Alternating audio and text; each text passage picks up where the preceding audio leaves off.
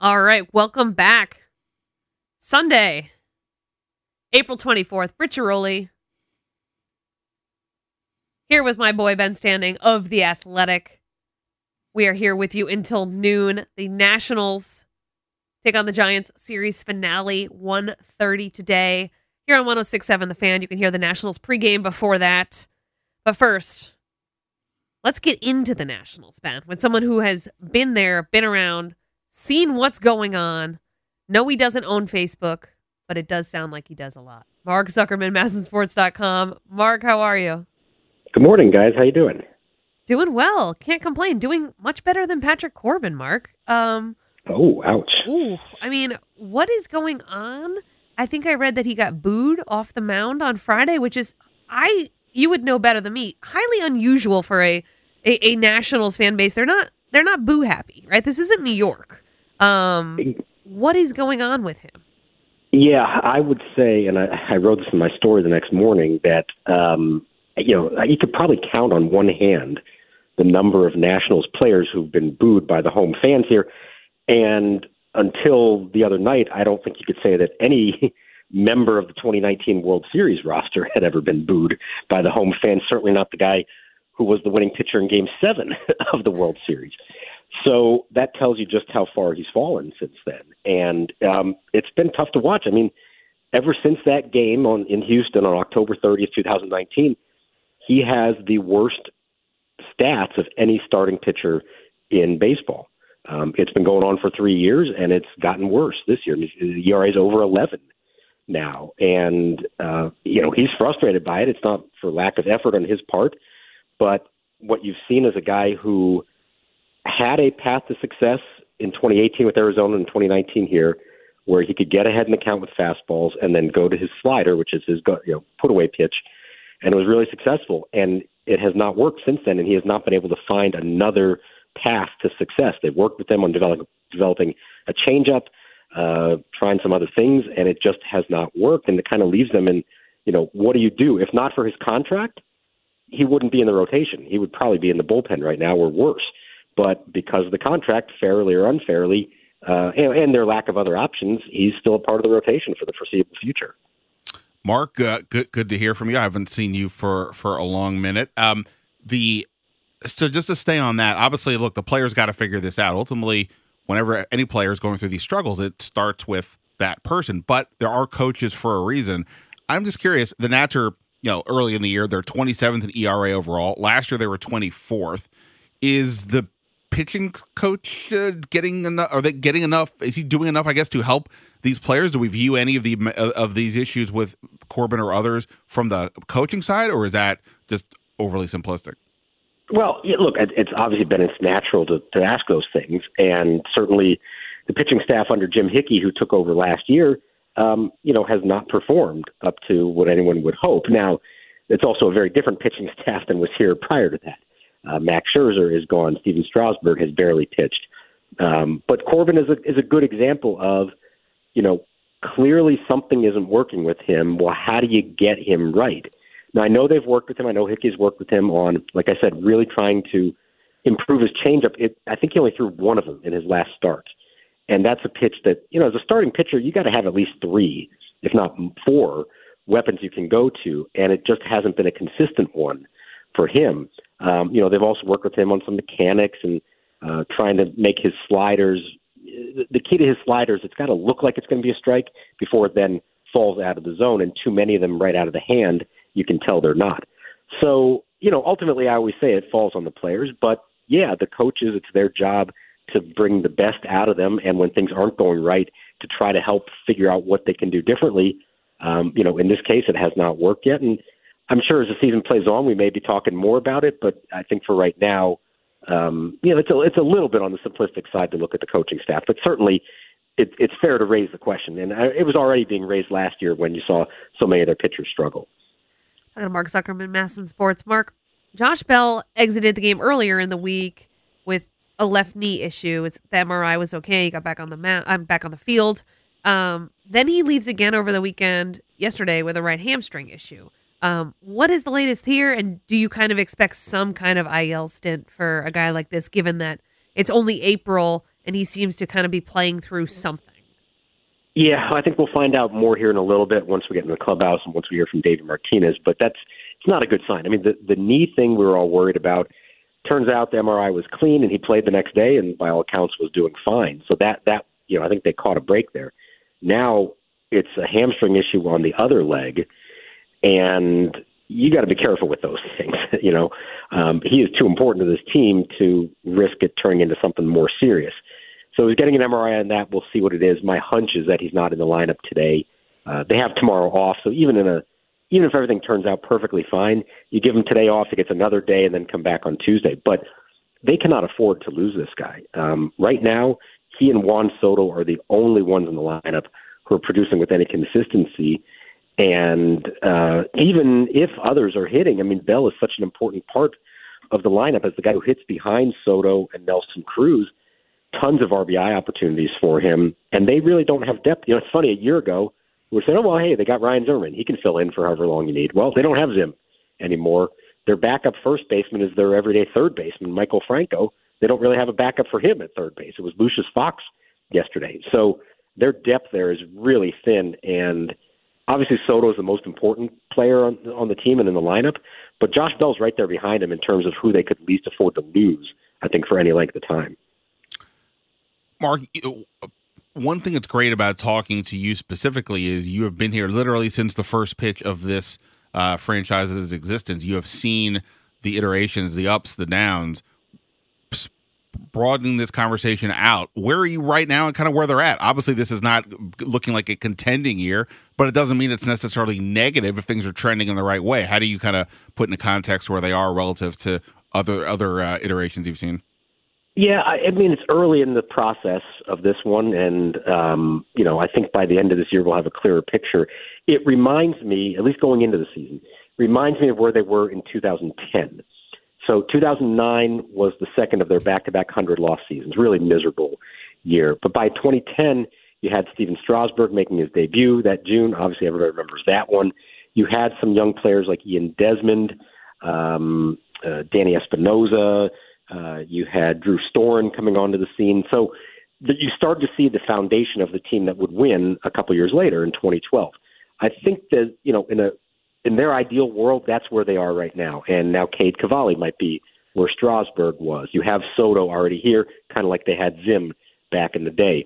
Um, there are a couple other kids. You know, Joan Adon has looked okay so far. There's a couple other pitchers we may see. Um, so I, I think that's maybe where they're at. And no, it's not going to result in a in contention this year.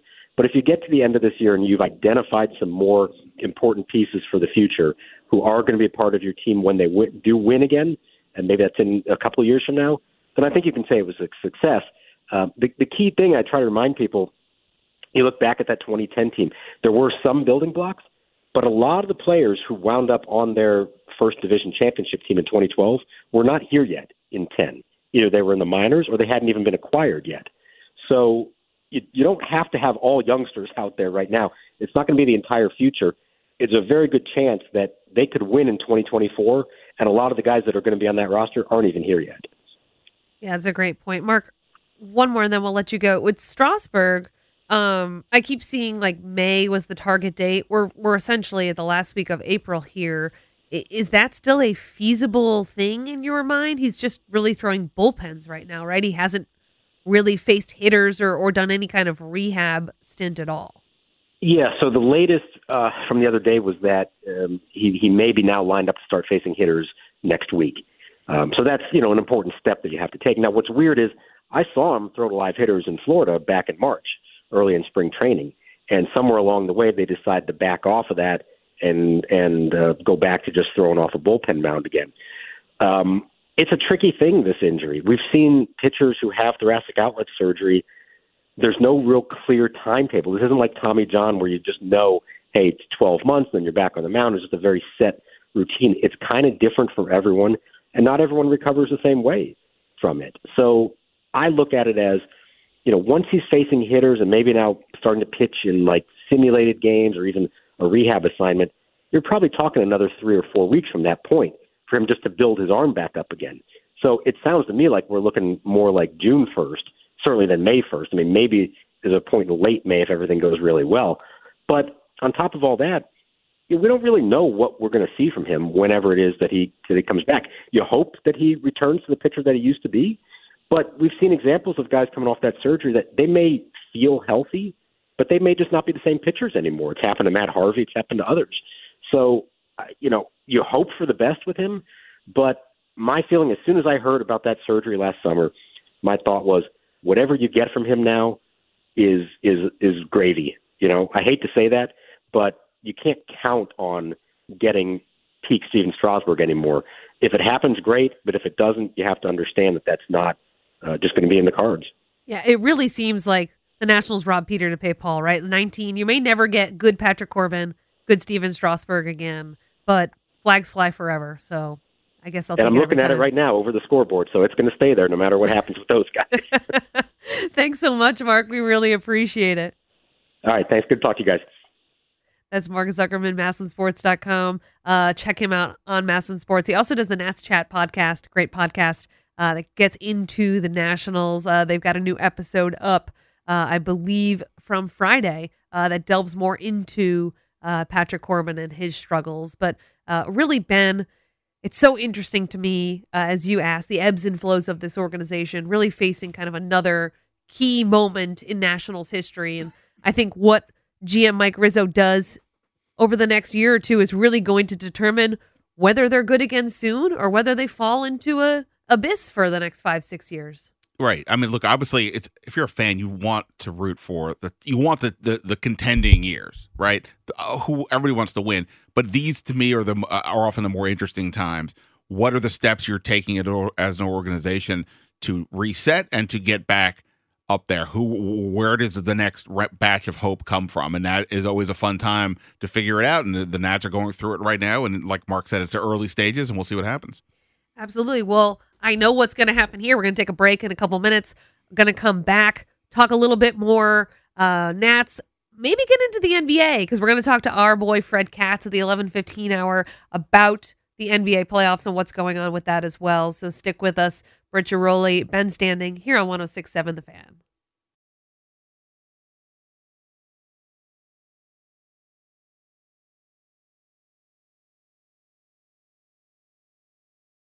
Ben Standig and Britt Ghiroli back with you here on 1067 The Fan here with you till noon. Uh, Britt, the, the constant theme keeps coming up here. I tell you, I go to Chris Rock last night with my friend Jim. He and I both went to see Lenny Kravitz together. We played the Lenny Kravitz song earlier. Jim and I also saw U2 together, and boom, we just have a a U2 song. I'm not even going to tell producer Donald what other concerts we've seen. We'll see if we're just in the same rhythm here. If he can figure it figure it out, the the, the next one. There's a there's a there's certainly one big popular group left. We'll see if Donald. Uh, yeah, I'll, I'll see if I can uh, try to figure it out. Trust me, people. This is not on purpose. I'm just playing these songs, so it just so happens to be happening here. It, so that's kind of cool. It, it is. It, it is kind of cool. You know what else is happening? The District Donut Tour. I'm tweeting it right now. It's happening Sundays because we're going to be on next Sunday. We might be on for we might be on for a few more Sundays. Well, here's the quick question though, because this is really all I'm going to be concerned about beyond the eating the tasty donuts. Do we have to go get them, or are you expecting yes. delivery? I think you. What? Uh, no, I think you're gonna have to go get them. My issue. Uh, well, then I'm glad you're taking the lead on this. We'd have to go. We'll go like it. We'll rotate around. You're gonna have to get up a few minutes early on your time, then. By the way, I mean, look, 800 636 1067. You want to talk to us about we just discussed with Mark Zuckerman about what's going on with uh, the Nats. You want to talk NFL draft? Give us your thoughts on what uh, Washington should do at 11, or clearly what's on top of Britt's mind. You want to tell us where in town we should be tasting donuts from on these Sundays. The, clearly, this is a, a, a, very important topic, and you can let us know what you think about uh, wh- wh- where we should uh, go. Who should we talk to? Yeah. Um, I was going to say I hope they're open, except any donut place worth their salt is open very early on Sunday morning. They're certainly open before we go on at nine. Certainly, sir. I, I, yes, that that would be the logical uh, assumption for for for sure. Um, Britt, the uh, I was just looking here that we have the they're showing highlights of the NBA playoffs last night. Did you see what Memphis coach Taylor Jenkins had to say about the officiating following the uh, Grizzlies 119-118 loss? No. In game 4. Now, coaching coaching coaches rip the officiating. It's not it's hardly a breaking news story. But his his comments were pretty aggressive. Let me let me read these to you. So again, they lose by one point. Quote: we've got to play better, but in my opinion, this was one of the most poorly officiated games I've ever seen in my NBA career. All five of our starters borderline fouled out in the first quarter. 10 plus foul difference, 40 free throws. Yeah, some things we've got to clean up and get better at, but I've never seen a more consistent and arrogant officiated game. And he keeps going. He says he knows the fine's coming. I've never heard that before. Inconsistent and arrogant. Like, wow. we, we hear people say that some officials are arrogant, but we rarely hear the coach after the game call it out because one, he's going to get fined. Two, some of these people will be at some point officiating your game again. Uh, you typically don't want to make them upset, but interesting that he went that hard uh, at the officials. Uh, yeah, I don't know if that is a smart move, but it's a move. I mean, I guess on the one hand, it may not be smart for the next time you get these refs, but perhaps you have to weigh the I got my players back. I need my players to buy into what I'm selling. They need to know that if we think we see things uh, we think we're getting hosed or whatever it is that I've got you here. This we're not just gonna you know passively sit by and and and get taken advantage of if that's how they all are, are viewing it. Yeah. Speaking of the NBA, you know what I didn't realize today when I was reading uh, before I, I drove here that no team has ever come back from a 3-0 hole ever. Every other sport, if that has happened. It happens in hockey, like on the reg. I feel like you're never safe in hockey. Um, it's it's happened in baseball. That's never happened in the NBA. Well, I mean, I, yeah, I mean, I guess the answer would be yes. When when I believe I'm right, when LeBron and the Cavaliers came back from a three-one deficit in the finals to beat Golden State, I think that was the first time in the finals that anybody had come back from a three to one uh, hole. You know, in basketball, I think of all the the the the sports, the the four main sports we talk about here, professionals. Somebody at the end of the year is the champion, and we view them as the best team. Realistically, though, they're just the team that won that tournament. I think the best team, if we're going to make that claim, the NBA has the best case for that because to play the amount of games you have to play, in which only a small handful of human beings are really running the show, you know, your whoever your star players are, and then some of the supporting main supporting cast, like that's the team. And I think it's very hard to come back from that because if you have the better players, like you, re- it, it, you know, what I mean, like it's you, you, whatever the Steph Curry or whoever it is is not going to go into the equivalent of a two for 24 shooting slump or going through whatever Patrick Corbin going through over four more games. That would be my kind of thing. Yeah, it's just interesting. I'm, I think I read it in conjunction with the fact that, you know, Brooklyn is obviously down uh, to Boston 03. Kevin Durant said he had, quote, been thinking too much during this game. That was a factor for his poor play.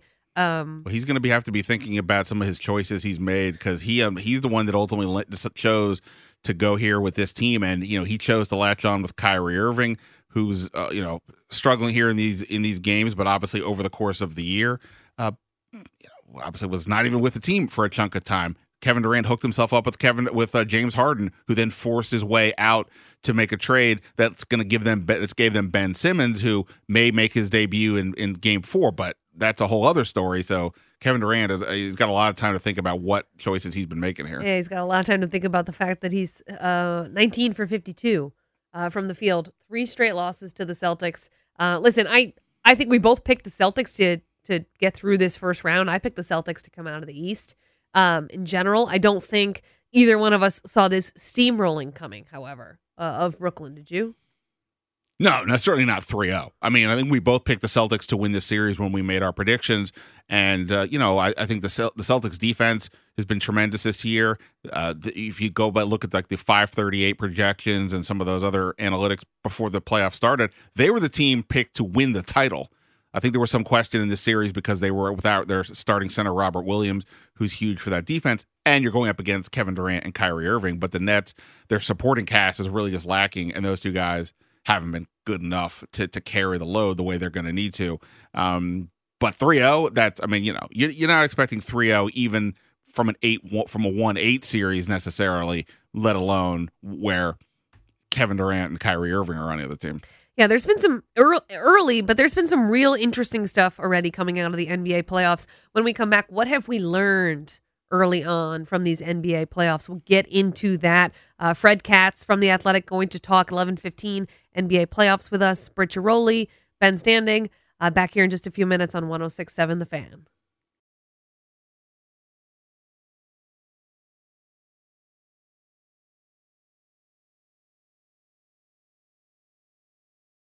All right, uh, Ben Standig and Britt Ghiroli here. We write for The Athletic, but we're with you on 106.7 The Fan until noon. Nats uh, up later today here on these airwaves at 1.35, closing out their series against the Giants. Of course, the pregame show coming up before that. We were just talking some NBA. Uh, we will talk more at 11:15 with our colleague Fred Katz. He's been covering the Memphis Minnesota series, but no doubt paying attention to all the events. And right before the break, you teased that we'll we'll share what we have learned so far during these NBA playoffs. Uh, it's always interesting these early salvos. Uh, can the young team step up? Which veterans look ready to go? What have you learned so far uh, as we are uh, on our way here in the first round? Well, I I told you off air that I was going to talk about some of the young guys, and certainly I think there's been a lot of excitement about that. But I think I'm going to zero in a little bit um, more and get to the Heat Hawks because I think that series very early on, the the Heat go up pretty quickly. Um, and then you see the Hawks kind of save their season last night. And I guess what I've learned, Ben, is how one key player can make such a big difference. And you know, you look around the NBA and there's so many key players out that you can make the case that pretty much every team is playing without somebody. Um, except I think when you look at um, this series uh, between Miami, you wonder what is the margin for error now that Kyle Lowry's out. Is it going to change? Probably not too much in a 1 8 situation, but is it going to change how deep they go? Is it going to change the tenor of this series? Uh, are the Hawks, who looked dead the first two games, and now it's 2 1, they're in a 2 1 hole, are they going to extend this series a little bit more because of it? Um, I think we've learned just how important injuries can be. And, you know, you talk about the next man up mentality and whatnot, uh, but this certainly makes this series a little bit more interesting in my mind.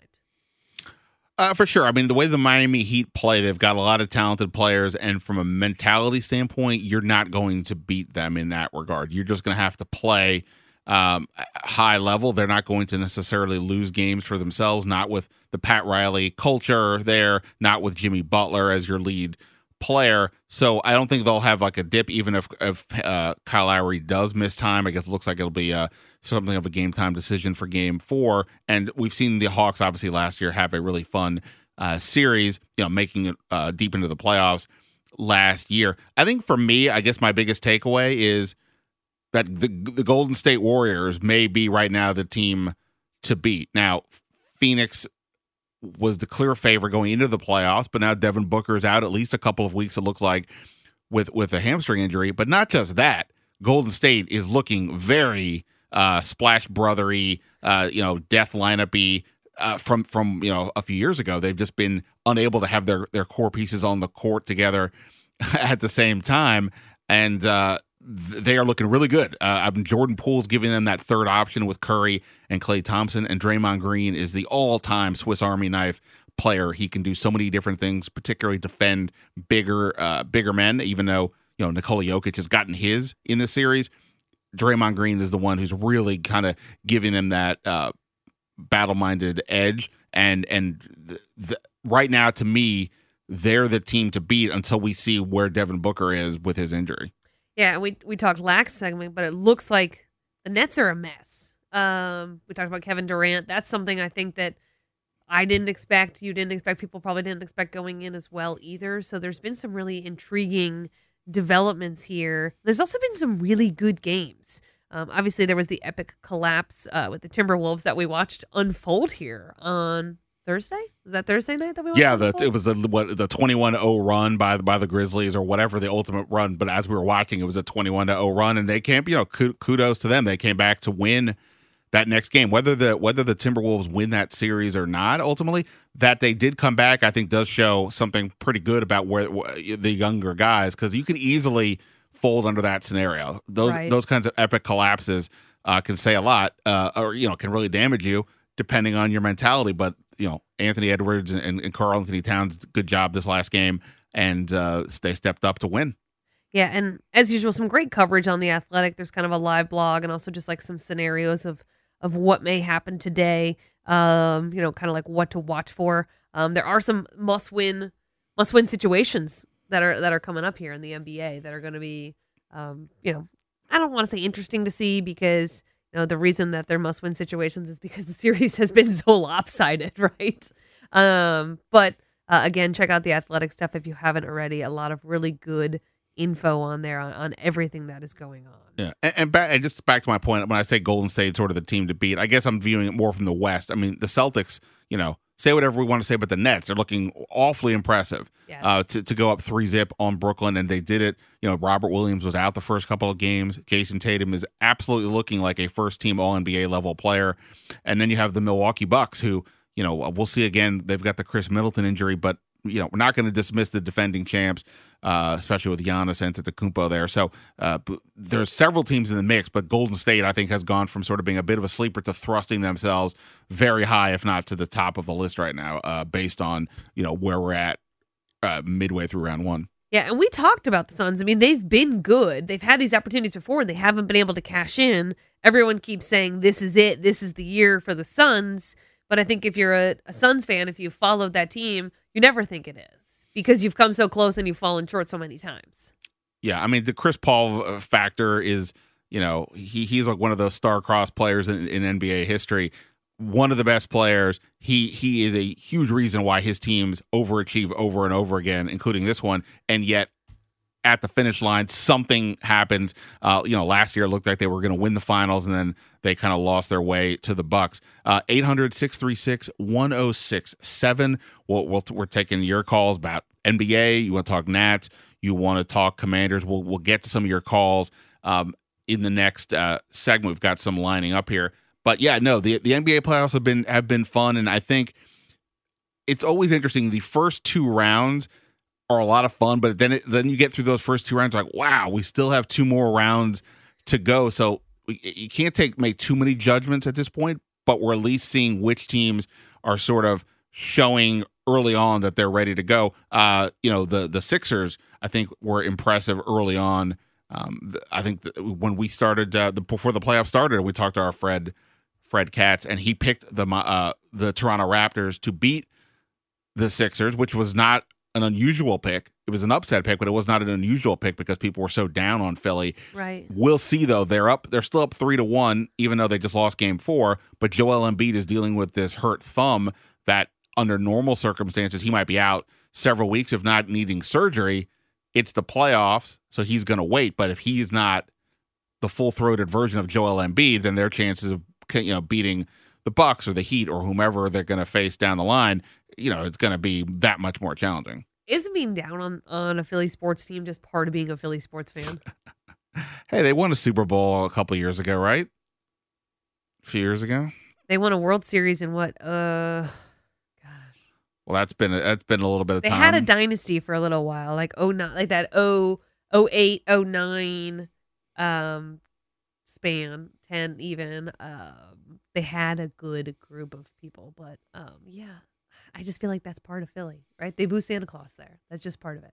They, they, they do. Well, look, they've they've got two first round picks in the draft coming up, so they got something to look forward to this week for sure. On on, on that front, I think Phillies, the Eagles are one of the more interesting teams. So you know, look, it looks like the Sixers are going to get out of this first round.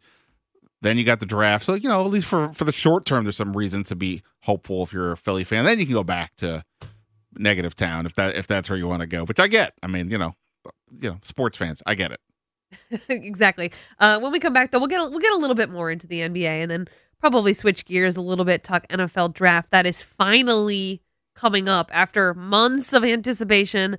Uh, ben Standig, who covers the Commanders, is going to give us a little insight uh, into what they may do and and some other unorthodox possibilities because it seems like we've just been debating the same couple names for them. So uh, keep it here. Be back in just a few minutes. Britt Ghiroli, Ben Standig here on 1067 The Fan.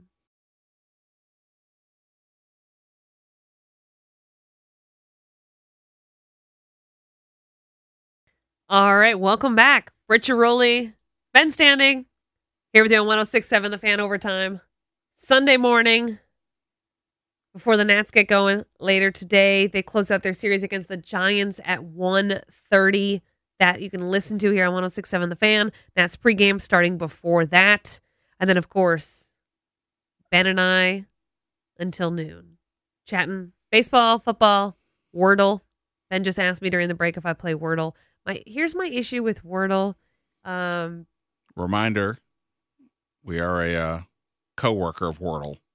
yeah, So just I'm yeah. just I'm it doesn't matter. Here's my issue with Wordle.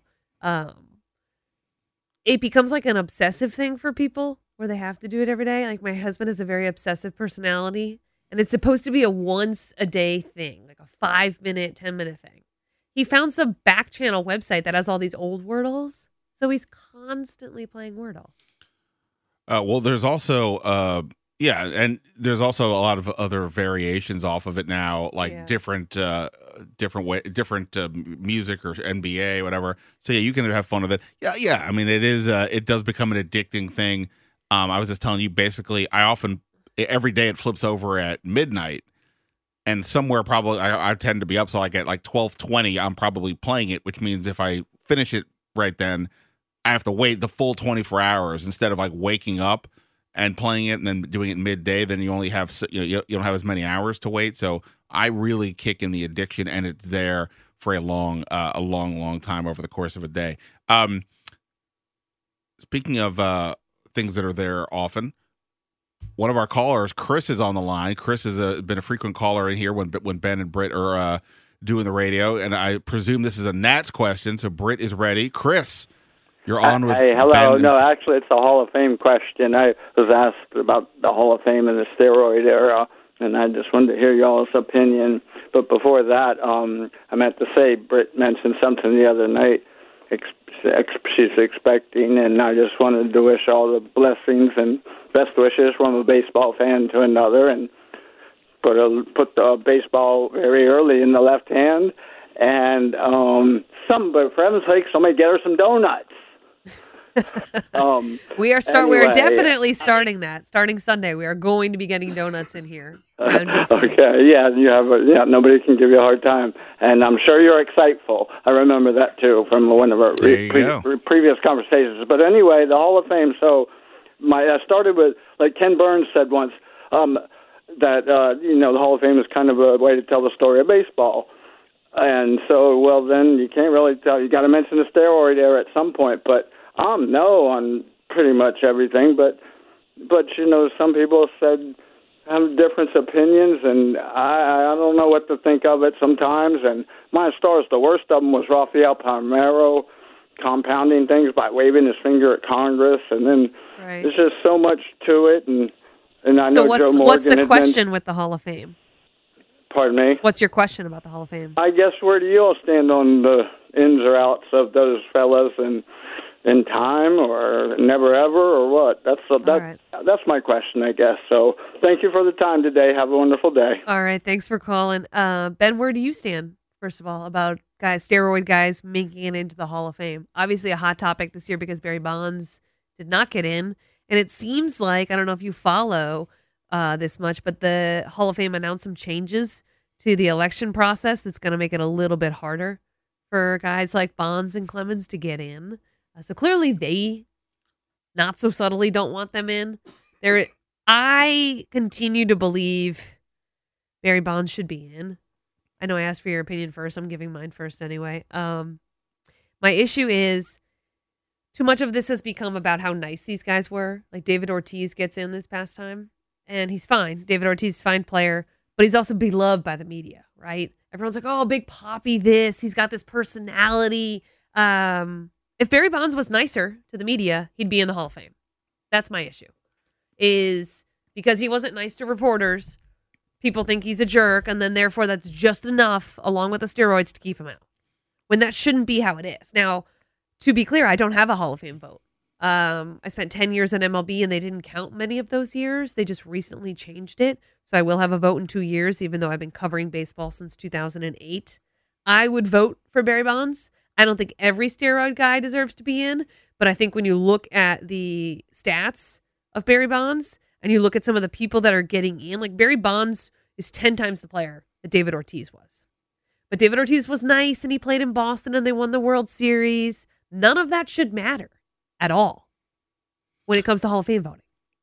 Yeah, hundred percent. I think that like we have been dealing with this Barry Bonds, Roger Clemens thing for years, and it seemed like the basic line was, if people thought they were imp- they were uh, involved with the steroids that they were holding them back for that reason. Now, David Ortiz's name has been mentioned in various conversations, but then he gets in, and I really thought this was a year that, like you said, showed it was more about a popularity contest than it was the actual merits of this conversation. And my basic take from this whole start has been if the player was clearly one of the best that they're in the sport, if not all time, prior to this notion of when they may or may not have started to take steroids, then they should get in. Barry Bonds was the best player in baseball for years. He was one of the best, I don't know what number you want to say, 20, 30, 40, 50 best players of all time, but get somewhere in that range prior to that. R- Roger Clemens was winning Cy Youngs prior to some notion of when he may or may not have started to to use something. Whereas, like say Mark McGwire, to me that was always more debatable. His the entire premise of Mark McGwire's candidacy is the amount of home runs. He's not the whole all around player that a guy like Bonds was.